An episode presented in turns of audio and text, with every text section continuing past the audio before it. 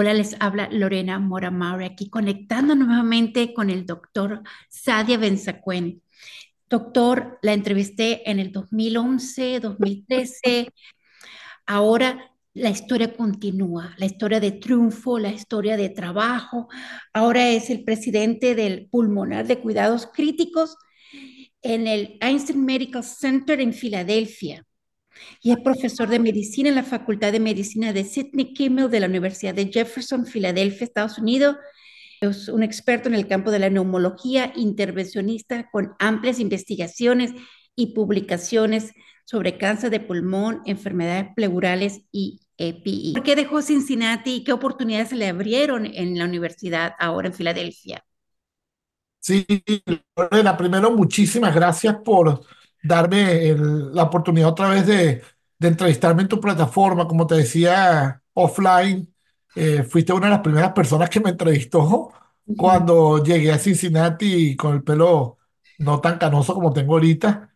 Y bueno, como tú bien lo comentas, yo me voy de Cincinnati, en, de hecho, en julio, en julio del 2019, dejo la Universidad de Cincinnati con un gran cariño, porque yo creo que la Universidad de Cincinnati me dio la, la oportunidad para crecer y formarme y consolidarme como neumonólogo intervencional. Y se me da la oportunidad de venirme a, al Einstein Medical Center, que ahorita es parte de la, de la Universidad de Jefferson, Jefferson Health System. Me hicieron el merging eh, hace como dos años. Eh, pero Einstein me da la oportunidad de venirme como jefe del Departamento de Neumonología, Terapia Intensiva, Alergología y Sueño. Eh, acá en, en, Filadelfia. Entonces, bueno, la razón por la que yo me vengo era por cuestiones obvias. Yo era eh, profesor asociado en la Universidad de Cincinnati, acá ya obviamente me, me tocaba también eh, aplicar para full professorship en, en, la Universidad de Cincinnati, vine para acá, tuve la oportunidad de, de, de bueno, de, de, de pasar eh, todo el proceso de aplicación y que me aceptaran la nominación como full professor en la Universidad de Jefferson. Y aparte era una, una, una, una oportunidad mayor, porque obviamente iba a ser el jefe, el chairman del departamento, no solo de neumonología y terapia intensiva, sino también de alergología y asma. O sea que era una oportunidad para mí de salirme un poco de la parte de confort que yo tenía, donde era director de broncoscopía intervencional y director del fellowship de broncoscopía intervencional, y dar como un step up en mi carrera y venirme como jefe del departamento entero de neumonología, terapia intensiva, alergología y sueño. Esa es la razón por la que me vengo es esa, ¿no? Realmente yo estaba contento en Cincinnati, tengo, de hecho, mis mejores amigos siguen estando ahí, y Cincinnati va a quedar, eh, la Universidad de Cincinnati, dentro de, de, de mi carrera como un, un, un, punto de inflexión. Yo creo que yo ya aprendí, salí de, de mi entrenamiento como fellow y me consolidé como un experto, en, sobre todo en el área de broncoscopía intervencional, que es lo que eh, sigo haciendo hoy en día. Doctor, yo recuerdo cuando la última vez que lo entrevisté estaba comenzando el COVID. Esta historia tiene una historia muy importante porque su trabajo creció y debido a ese de la pandemia que sufrimos todos y yo recuerdo que yo estaba en DC buscando a mi hija para llevármela para Cincinnati porque habían cerrado la universidad. Cuénteme un poco de esa experiencia como con, el, con una pandemia que se llevó tanta vida y de, de hecho yo perdí cinco primos eh, en tres o cuatro semanas, una, una familia desapareció. Cuénteme como neumólogo, como ser humano, ¿qué aprendió usted acerca de esa pandemia que todavía tenemos efectos emocionales y todavía vivimos con ese post-traumatic, ¿verdad? El trauma de haber perdido seres queridos. Cuénteme su experiencia. Mira, Lorena, para mí, yo creo, lo diría que es una de las pesadillas que jamás querría volver a, a, vivir, ¿no? Yo me vengo, yo empiezo a trabajar acá el primero de septiembre del 2019. Y para darte un ejemplo, ya en febrero, eh, finales de febrero, ya uno empezaba a escuchar los casos, sobre todo que estaban pasando en, eh, en Nueva York. Yo me acuerdo, como hoy, te digo, como hoy, eh, que nosotros veíamos lo que estaba pasando en Nueva York y decíamos, bueno, aquí todavía las cosas están como que la cosa no está tan mal. Y me acuerdo, fue un día martes, que me llaman de la emergencia, inmediatamente ya la emergencia estaba colapsada. Entonces, eso pasó, claro, estamos esperándolo, pero para mí recuerdo la llamada como fue un martes, de un día como que si pasara, como si sucediera hoy, ¿no? Y bueno, eh, yo, obviamente la, la, la emergencia, la terapia intensiva, el hospital en general, totalmente colapsado, ¿no? Por el número de casos con pacientes en, en insuficiencia respiratoria por COVID, ¿no?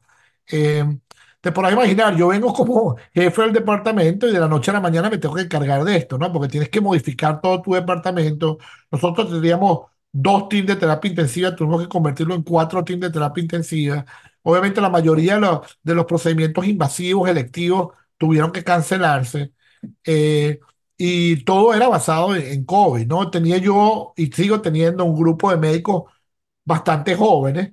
Obviamente cuando, cuando hablamos de jóvenes, yo era el, el, el de más experiencia en este grupo de médicos, que, o sea, yo soy ya lo que llamamos los late career, no soy profesor de medicina, ya estoy casi al- hacia la parte media final de mi carrera. La mayoría de estos muchachos están empezando su carrera y te podrás imaginar eh, la incertidumbre, el miedo, ¿no? Eh, y, y- y- y yo también te puedo decir, como, como médico eh, late career, sentí muchas veces miedo, porque la realidad es que el área en que y yo me considero experto en la broncoscopía, había muchos pacientes que había que hacer broncoscopía, y bueno, y obviamente, ¿quién le iba a hacer? Sadia, porque yo era el que tengo más experiencia en broncoscopía. Entonces, yo muchas veces tuve que intubar y, y broncoscopiar al paciente con COVID con el temor de que probablemente yo me podría contagiar. Y bueno, también yo soy el que tiene más edad en el departamento y sabemos que entre más edad uno tenía, mayor tenía la probabilidad de complicarse por, por neumonía por COVID. De verdad, siento mucho lo que, que tú me dijiste que perdiste varios primos. Eh, yo tuve un primo que estuvo muy, muy enfermo por COVID. eh, me tocó, eh, de hecho, estuvo casi varios meses en, en circulación extracorpórea en la Universidad de Florida. Inclusive en algún momento se pensó que iba a necesitar trasplante de pulmón, que afortunadamente sobrevivió pero yo creo que a todo el mundo de una u otra manera, eh, ya sea por familia, por amigos, habrá conocido gente que se contagió y que desgraciadamente mucha gente perdió la batalla, sobre todo al principio de la pandemia, eh, cuando no sabíamos bien con lo que estábamos lidiando, no teníamos vacunas, no teníamos ni, ni siquiera ningún tipo de tratamiento para poder prevenir esta desgracia que se vino. Para mí, yo creo lo que me quedó de, de esta pandemia eh, eh, es una profunda humildad, sobre todo hacia la medicina, ¿no? Porque la realidad es que tú puedes estar en la escuela de medicina y puedes creer que te lo sabes todo, pero bueno, llega un, un virus que paralizó al mundo, que probablemente yo creo que la mortalidad va a estar mm, quizás menor del uno por ciento pero eh, que te hace entender que, bueno, que que hay cosas que tú no puedes controlar, ¿no? Yo, de hecho, en algún momento, y todavía sigo pensando en, en escribir un libro de cuál fue la experiencia mía en, en tratar una, una pandemia de esta magnitud, eh, donde el, el, el, el, proceso de contagio es la vía respiratoria, que hace que sea a veces quizás más difícil de controlar, porque no es por vía hematógena, sino es por vía aérea. Entonces, eh, lo que llamamos airborne, airborne, eh, transmisión aérea. Y la realidad es que es algo que espero no tener que volver a vivir en mi carrera. Como te digo, a mí me deben quedar de entre 15 a 20 años más de carrera, dependiendo hasta cuándo yo decida y la salud me lo permita. pues, Espero, pero yo espero no tener que volver a vivir algo así en mi carrera. Eh, Yo creo que tiene que contarlo porque usted vivió lo que nosotros veíamos las noticias, ¿no? Nosotros veíamos todos los médicos, no le veíamos el rostro porque sí, ve- veíamos ese, esa angustia, todos los vivimos.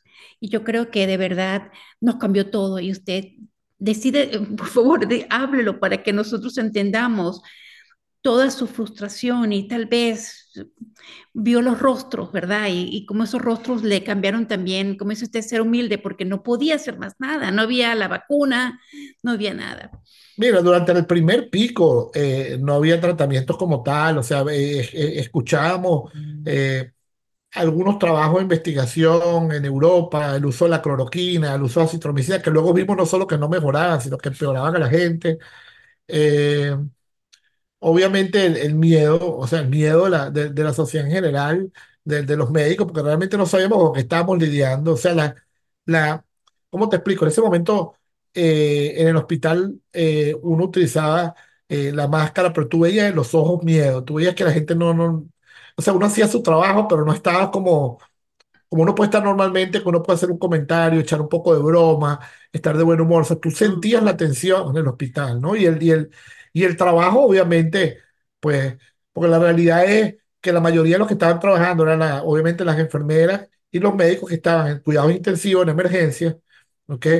Eh, eso, eso éramos los que estábamos eh, manejando todo el hospital. Entonces, claro, nosotros, los neumonólogos de un team, teníamos que tener cuatro teams, estábamos casi que de guardia. eh, casi que un fin de semana sí, un fin de semana no. Entonces, realmente ya cuando uno llegaba a la casa, yo te puedo decir, yo llegaba, yo no quería contagiar a mi chamo, por ejemplo. Entonces, yo Dormías y en a, otro a- a cuarto, mi familiar, claro, yo llegaba, yo me quitaba la ropa y trataba de irme a duchar inmediatamente para evitar eh, eh, el eh, porque contagio. ¿no? no, que vaya a contagiar. Yo, yo de hecho tenía más miedo que le pasara algo a mi hijo, por ejemplo, que me vaya a pasar a mí, ¿entiendes? Entonces, eh, David, pensar que en algún momento tienes que hacer un, un will, un living will, ¿ok? ¿Qué va a pasar si tú mueres, no? Y, y en ese momento yo lo pensé, ¿no? Porque yo no sabía, o sea, yo digo, si a mí me da COVID y me terminó complicando, yo sabía que no había tratamiento. Y, y- y uno veía gente que estaba asintomática con el virus, veía gente que normalmente normal, como mi primo, que estaba en excelentes condiciones y casi se muere. Entonces, había muchísima incertidumbre, eh, muchísimo miedo. eh, obviamente, eh, eh, llegamos a un punto, eh, yo todavía me acuerdo que llegamos a un punto que estábamos ya como que con la soga totalmente al cuello, que yo creo que fue cuando se hace el, eh, el, el mandato obligatorio del uso de mascarilla. Yo creo que ahí en ese momento, cuando ya estábamos con la soga al cuello, decía, bueno, pero ¿qué más puede pasar? Paciente y paciente, y la mayoría de los pacientes con enfermedades de base, la mayoría de los pacientes mayores se morían. Entonces, en ese momento fue cuando se hizo el, el uso de la mascarilla obligatoria. En ese momento los casos empezaron a mantenerse y bajaron un poco.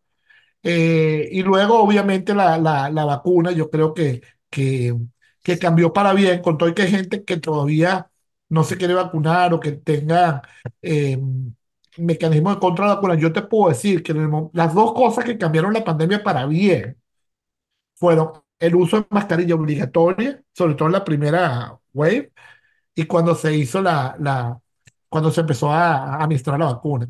Y es interesante, ¿no? Porque yo me acuerdo cuando la gente se estaba muriendo, mucha gente diría, uy, que mucha gente decía, ojalá yo hubiese una vacuna. Y luego cuando se creó la vacuna, ves todo este mecanismo de, de que hay un grupo, obviamente, de gente de importante, que no anti-vacciner y desinformación, y que desgraciadamente se politizó para no vacunarse, que es algo para mí, desde el punto de vista irónico, ¿no? Porque por un lado pedían la vacuna y por otro lado, cuando la tenían, entonces no se la querían colocar. Yo tuve muchísimos pacientes, desgraciadamente, ya muy graves, inclusive muriéndose, que me decían, doctor, ¿me puedo colocar la vacuna? Y yo casi que, que me provocaba casi que llorar, porque ellos decían, ya es muy tarde, te lo habías colocado, ¿me entiendes? Hace tres meses quizás no estarías en esta situación. Entonces, eh, o sea, desde el punto de vista de lo que es la prepandemia, o sea, como tal lo que yo viví, llamo prepandemia, de ver lo que estaba pasando en Europa, ver lo que estaba pasando en China, ver lo que estaba pasando en Nueva York, a, a- a- ver de- eh, inmediatamente lo que pasó en mi hospital, y luego ver todo este proceso, ¿no? De la, de la, de todas estas olas. eh, que obviamente fue en el, you know, el 2020, ok, quizás 2021, ya en el 2022 empezar a bajar, y bueno, 2023 ya no tan grave, ya el 2024, donde estamos, donde vemos casos, pero no, no vemos ya casos, por ejemplo, tan severos como los que veíamos antes. Entonces yo creo que a mí me cambió, a mí me, me primero te puedo decir, eh, del punto de vista médico, uno se siente que yo cuando veía era, todo era relacionado con COVID y, y, y el punto de vista no que frustrante, pero yo decía, yo no fui a la escuela de medicina solo para ver COVID. Entonces, yo quería ver mis pacientes con las diferentes patologías que ahorita veo otra vez normalmente. Entonces, eh, me hizo crecer como ser humano, eh, me hizo, me, me, me hizo entender lo vulnerable que somos, ¿ok? eh, eh, me hizo entender que definitivamente hay un Dios que mueve todo porque vi muchos milagros, como el caso de mi primo, creo que es uno de los milagros más grandes que cuando la gente dice, bueno, ¿crees en Dios? Bueno, yo pensé que mi primo se iba a morir, básicamente, y mi primo sobrevivió, y yo creo que eso es un milagro, o sea, no, no veo mucha explicación médica, ¿no? Obviamente se le dio un excelente eh, cuidado médico, pero... La gente que no cree en Dios, bueno, yo, yo creo en Dios y creo que ese es el mejor, el mejor ejemplo, ¿no? De que los milagros existen. Eh, Y creo que, y creo, pero, y creo que es importante para, mm, para la sociedad. Yo creo que también aprendí con esto que yo creo que como sociedad tenemos que evolucionar. Si, si me hubiera, me hubiese gustado quizás que todos hubiéramos eh, remado en un mismo camino. ¿no? Lo digo en el sentido, por ejemplo, esta es una enfermedad que afectó a, a más gente con comorbilidad, personas mayores, quizás la gente, la gente más joven. eh, por el hecho de estar joven y no tener comorbilidad de base, la mortalidad no era tan alta, pero quizás el, el hecho de tú vacunarte vas a proteger a las otras personas y el tener ese amor al prójimo, eh, quizás si hubi- hubiese habido una mayor eh, eh, vacunación, pues hubiéramos tenido menos pérdidas humanas. Entonces, yo creo que nos, nos, nos tiene que quedar como reflexión como humanidad, ¿no? ¿Qué es lo que somos? El amor al prójimo, la existencia divina de, de un Dios que mueve todo, que por lo menos lo creo yo, no es algo científico, pero por lo menos yo como lo veo. Que Y viste, viste mucho de esos milagros, se puede decir. claro, y, y, lo otro es darle un, un reconocimiento también a, a tanto los médicos, las enfermeras, el personal de salud, el personal no, no de salud que estuvo trabajando durante la pandemia y sobre todo a los científicos que eh, realmente du- durante la pandemia trataron de realizar estudios clínicos, estudios de laboratorio de alto eh, eh, importancia científica para tratar de entender cómo tratar esta enfermedad y disminuir el desastre que, este- que estaba pasando, tanto desde el punto de vista médico como desde el punto de vista social, como desde el punto de vista político. Entonces, para mí es una enseñanza eh, muy grande que tuve durante esta pandemia. Creo que me hizo ser mejor ser humano, me hizo entender lo vulnerable que soy. Eh, por primera vez me, me pregunté a mí mismo, quizás muero y qué, qué va a pasar con, con mi familia, ¿no? Entonces, eh, me hizo poner los pies eh, eh, eh, sobre la tierra y bueno, y entender que la vida no es infinita y que hoy estamos, mañana quizás no vamos a estar. Y Y que todo lo que usted conocía, ¿verdad? Se sí, encontraba frustrado, no podía solucionar, no podía salvar vida. Y esa es su misión, salvar vida. Y no podía porque era difícil cómo manejar ese, esa pandemia, el COVID. Eh, sí, nosotros hacíamos lo que sabíamos eh, que funcionaba desde el punto de vista científico en el manejo, del manejo del síndrome de, eh, el paciente con síndrome de distrés respiratorio del adulto. Pero bueno, este era un síndrome, es un síndrome de distrés respiratorio del adulto por el COVID-19. Entonces, claro, nosotros manejábamos el síndrome de distrés respiratorio del adulto como sabemos que se debe tratar pero no teníamos ningún mecanismo antiviral para contrarrestar el virus, ¿no? Y, y tampoco teníamos claro por qué unos pacientes evolucionaban asintomáticos con enfermedad leve y otros se iban a, se desarrollaban una eh, insuficiencia respiratoria tan severa que les conllevaba la muerte, ¿no? Entonces, Sí, mira, había mucha incertidumbre, obviamente muchas cosas que no sabemos. Yo hasta hoy en día eh, manejo mucho COVID y vi muchísimos COVID. Eh, debo decir que hay muchísimas cosas que todavía no sabemos de, de- de- de cómo eh, predecir, ¿no? Qué paciente va a evolucionar de una u otra manera. Eh, Definitivamente hay más tratamiento y, y conocemos un poco mejor el virus que cuando lo empezamos a ver, pero yo no creo que eh, con todo y que yo he visto muchísimos pacientes, yo creo que nadie puede decir soy un experto en COVID, porque realmente sigue siendo una enfermedad nueva y cada día yo creo que seguimos aprendiendo. Afortunadamente, ya los casos, por ejemplo, en mi hospital, que nosotros vemos, no son casos tan severos como vimos en la primera ola, ¿no? Y eso es algo normal de toda eh, pandemia. Lo vimos en la, en la pandemia de influenza en, hace como más de 100 años, el año 1900 creo que fue eh, que normalmente hay un aumento en la mortalidad y luego de, de- de- definitivamente la, la, la severidad de los casos mejora y es, y es una, es una, es por dos causas. Una es porque la gente desarrolla algún tipo de inmunidad por haber tenido la, eh, la, la enfermedad, en este caso también por va- por las vacunas, vacunas, o sea, una, una inmunidad ya sea mediada por vacunas, una inmunidad natural porque tuviste el virus, ya, ya has estado expuesto, y por otro lado también es que el virus en general, él trata de quedarse con nosotros, no quiere desaparecer. Entonces, normalmente al, al virus mutar, se hace menos letal, se hace más virulento, pero la letalidad disminuye. O sea, se infecta más, pero se hace menos letal, ¿no? Que el inicial. Entonces, yo creo que estamos viendo una combinación de esas dos causas y por eso, por eso es que la- los casos no son tan severos, pero lo más probable es que como pasó con la influenza, sigamos viendo el, el, el, el COVID como otro seasonal virus, como otro, otro virus eh, que varía dependiendo de la etapa del año eh, en que estemos y que va a estar con nosotros probablemente por siempre.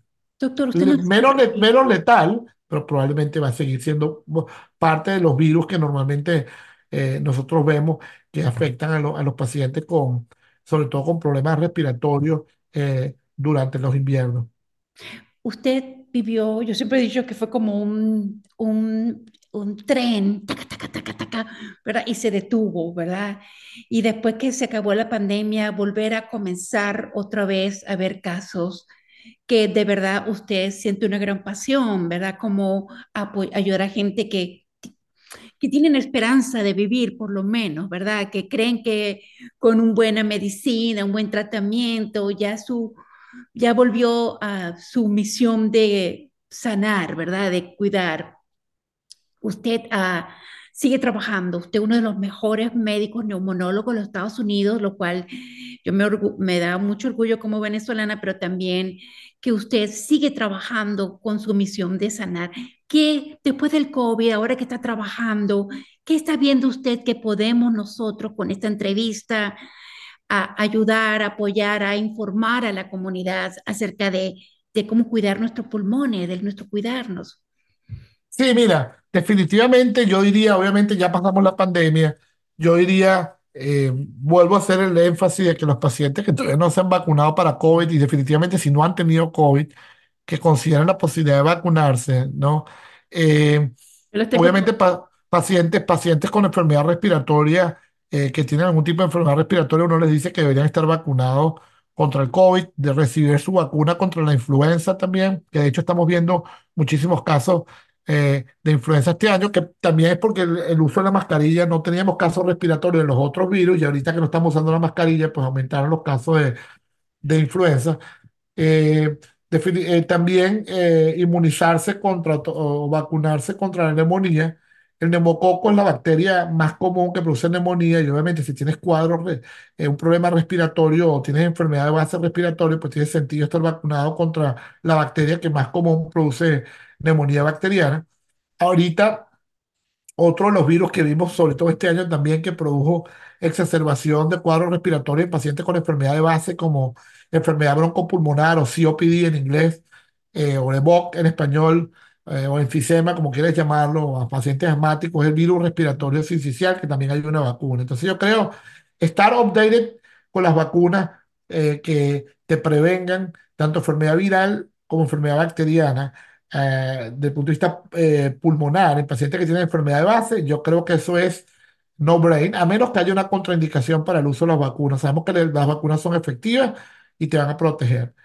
Lo otro es, eh, yo diría, dejar, dejar de fumar, ¿ok? El tabaquismo, pues, es una de las adicciones más difíciles de tratar. Yo he visto pacientes y a veces es muy difícil, pacientes que tienen fumando por mucho tiempo, dejar de fumar.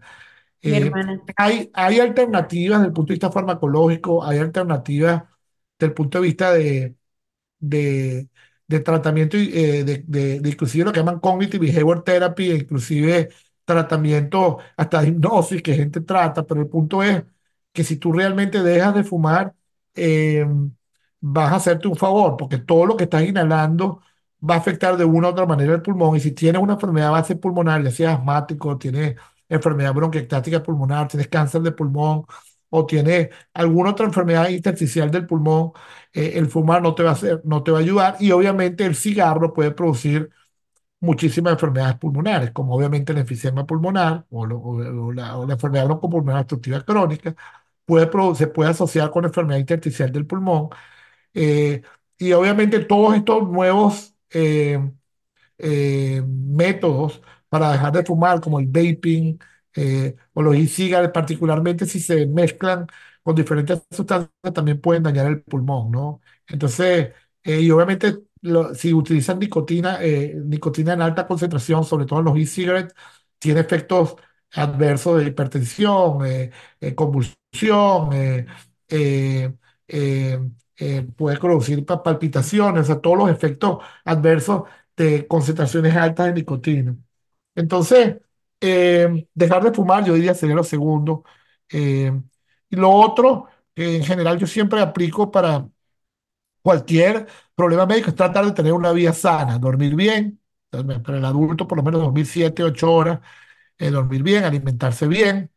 Eh, y yo creo que si haces eso, pues vas a tener una, una buena eh, vida, una buena calidad de vida en general y ciertamente una buena calidad, eh, una buena calidad eh, eh, de tu condición pulmonar, eh, vas a tener unos pulmones sanos y, y- vas a vivir de manera adecuada. Entonces, es lo mismo que en la mayoría de los doctores te van a decir, ¿no? Tener, alimentarte bien, hacer ejercicio por lo menos 30 minutos, sea una caminata, un ejercicio aeróbico donde te concentres tres veces por semana, comer bien, dormir bien, no fumar. Y si definitivamente si tienes algún problema desde el punto de vista pulmonar, pues mantener tus inmunizaciones al día. Doctor, usted no deja de enseñarnos y mostrarnos cómo podemos ser mejores. Yo me frustro porque nuestro, yo tengo familia que fuma y, y yo no me siento frustrada por eso, pero yo no, yo lo que hago es un to-do. Yo lo entrevisto a usted para que informar acerca de cómo podemos cambiar la historia de, de una muerte por cáncer de pulmón. Doctor, este es su espacio, siempre es Gracias, su espacio. gracias Lorena. estamos aquí para informarlo, informarnos, educarnos, hacernos más inteligentes con nuestra salud, ¿no? Y yo creo que es importante eso. Algo más, yo espero que lo pueda entrevistar otra vez porque sé que usted es uno de los mejores médicos de los Estados Unidos. Cuénteme ese, de ese premiación o ese nombramiento, ese, eh, ese mira, fue, fue, fue cómico todo eso que se creó, sobre todo en las redes en Venezuela, porque em, creo que en cada estado, en cada ciudad de Estados Unidos hacen lo que llaman Best Doctors. Eh, Aquí en Filadelfia hicieron Best Doctors. Y realmente hay muchísimos doctors, ¿no? O sea, yo tuve la suerte eh, de que me eligieran este año, pero para hacerte modestia aparte, a mí cuando estaba en Cincinnati me eligieron desde el 2010 y en Filadelfia me habían elegido el 2019. Sucedió de la manera más cómica, porque yo de repente empecé a ver por WhatsApp, las personas me estaban felicitando, creo que alguien, alguien del medio en Venezuela, no sé exactamente, pues eh, llegó a la información de que, de que mi persona y otros dos médicos venezolanos, Da- Daniel Salerno y Elliot Friedman, pues fuimos elegidos, entre otros, porque creo que había inclusive otro médico venezolano en la revista, para, para ser los Best Doctor en, en, en Filadelfia, en la Philadelphia Magazine.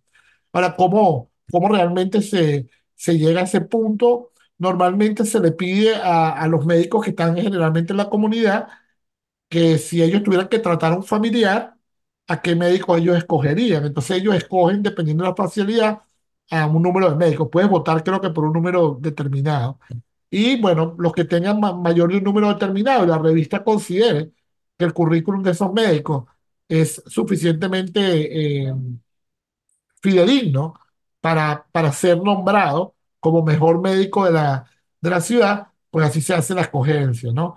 Yo lo veo como un reconocimiento a que tu labor en la comunidad eh, está, eh, está siendo reconocida por los otros médicos que trabajan contigo en la comunidad. O sea, que tu nombre de una manera u otra es reconocido dentro de la comunidad como una persona que está eh, realizando de manera adecuada su especialidad. Así como yo veo ese reconocimiento del Philadelphia Best Doctor, ¿no?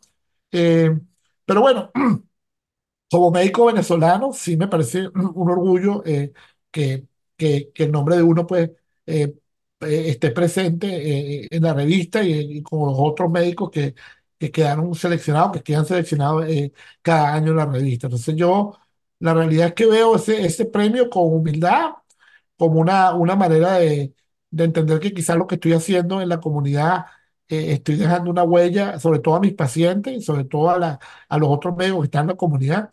Tampoco es un premio que, como que si me gané el premio Nobel, porque no lo es, ¿ok? Creo que es un premio mayormente de validez de, de, de qué es lo que estás haciendo como médico con tus pacientes y sobre todo el reconocimiento de tus peers, a tu, a tu, a tu, o sea, de los otros médicos, a tu labor como médico más que un reconocimiento a un hallazgo importante desde el punto de vista científico, ¿no? Doctor, muchísimas gracias. De verdad, estoy muy contenta que me a ti, a ti, de verdad, me alegra volverte a ver, sigues igualita, tu, espero tu espacio, me imagino, eh, creciendo muchísimo y siempre te estaré agradecida, porque tú, tú fuiste la que me diste la primera ventana, todavía me acuerdo cuando estaba en, en Cincinnati hablando de bronquial termoplastia, ¿no? La termoplastia Sí, para el asma, en ese momento, que era una, oportunidad de tratamiento. Bueno, hicimos muchísimos eventos como la taquioplastía con el doctor Guitro. Muchísimas gracias, doctor. Estamos viéndonos muy pronto, ¿ok? Dale, Lorena. Chao, chao. No me cuelgues. no.